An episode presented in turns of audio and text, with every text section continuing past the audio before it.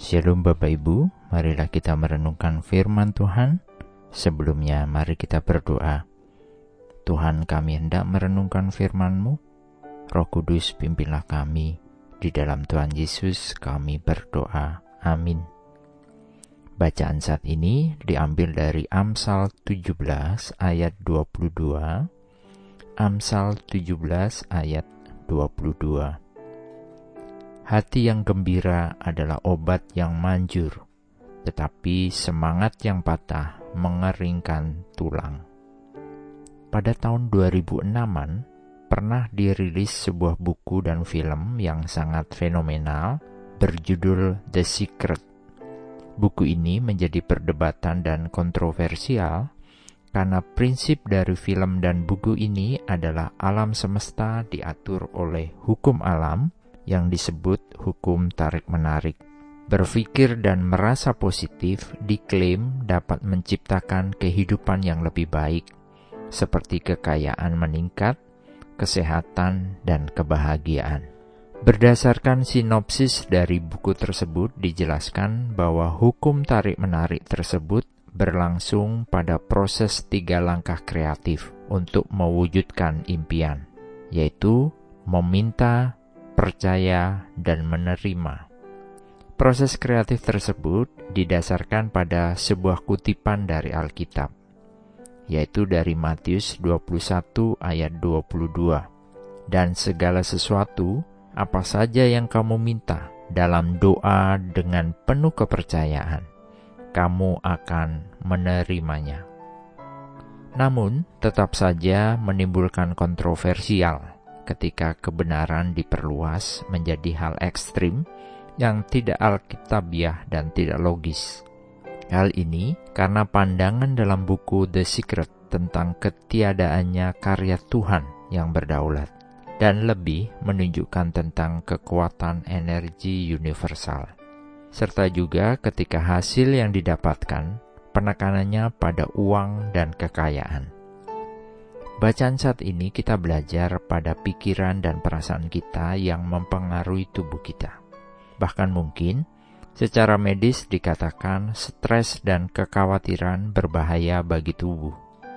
Di beberapa tulisan di Amsal dan Mazmur, Alkitab setuju akan hal ini bahwa pikiran dan perasaan kita berdampak pada kesejahteraan fisik kita. Namun, ini terjadi karena cara Tuhan merancang tubuh kita, di mana Tuhan itu berdaulat, maha kuasa dan maha tahu, mengendalikan segala dengan sempurna di dalam kehidupan kita. Bukan karena hubungan kita dengan kekuatan energi universal dan kenegatifan atau kepositifan kita menarik gejala fisik negatif atau positif. Di dalam Alkitab, Alkitab juga berbicara tentang banyak hal kekayaan dan harta dunia. Tidaklah salah menjadi kaya, tetapi kita diingatkan untuk waspada. 1 Timotius 6 ayat 10 Karena akar segala kejahatan ialah cinta uang. Sebab oleh memburu uanglah beberapa orang telah menyimpang dari iman dan menyiksa dirinya dengan berbagai-bagai duka. Pikiran dan perasaan memang mempengaruhi fisik kita, tetapi sukacita sesungguhnya hadirnya dari Tuhan. Sukacita adalah buah roh.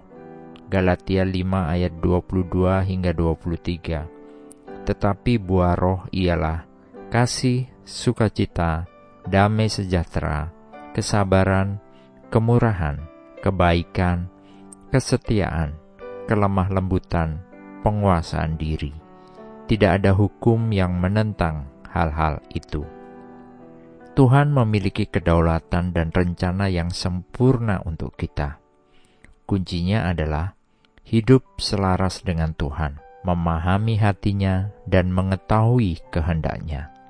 Seperti dalam Mazmur 37 ayat 4 hingga 6, Bergembiralah karena Tuhan, maka ia akan memberikan kepadamu apa yang diinginkan hatimu Serahkanlah hidupmu kepada Tuhan dan percayalah kepadanya, dan Ia akan bertindak.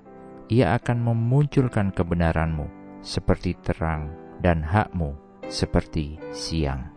Amin. Mari kita berdoa.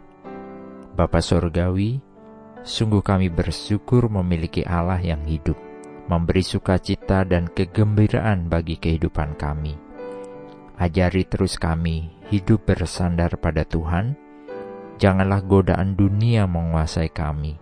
Kami mau mempercayakan hidup sepenuhnya kepada Tuhan, karena Engkau senantiasa menyegarkan jiwa kami. Di dalam Tuhan Yesus kami berdoa.